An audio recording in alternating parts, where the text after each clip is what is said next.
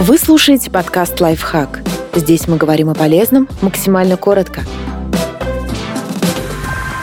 Что такое стыд и как к нему правильно относиться? Перестаньте видеть в нем зло, от которого нужно поскорее избавиться. Стыд — это универсальное человеческое чувство. Это естественная часть человеческого опыта. Мы испытываем стыд, чувство разочарования или даже никчемности, когда сталкиваемся с негативной оценкой себя. Он как прожектор высвечивает все темные, уродливые части нашей личности. Естественно, нам хочется поскорее спрятать то, чего мы стыдимся.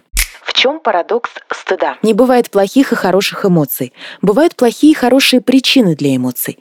Точно так же и со стыдом. Если вы по какой-то причине стыдитесь своей внешности и из-за этого стараетесь не выходить из дома, это нездоровая форма стыда. А если вы стыдитесь того, что в университете изменяли своему партнеру, и это помогает вам не подрывать текущие отношения, такой стыд полезен.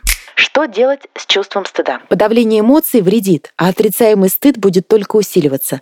Вместо этого сделайте следующие три шага. Во-первых, Отделите поступок от своей личности. То, что вы когда-то облажались, еще не значит, что вы полный неудачник и вообще плохой человек. Во-вторых, Поймите настоящую причину своих действий. Вряд ли вы подорвали рабочий проект, потому что вы ужасный злодей. Может, вы чувствовали, что вас на работе не ценят и не уважают, и не хотели стараться. И в-третьих, извлеките урок. Стыд и чувство вины могут стать мощными источниками мотивации для работы над собой. Они побуждают нас становиться лучше, указывают, что мы сделали не так в прошлом, чтобы мы не повторяли этого в будущем. Подписывайтесь на подкаст «Лайфхак» на всех удобных платформах. Ставьте ему лайки и звездочки. Оставляйте комментарии. Услышимся!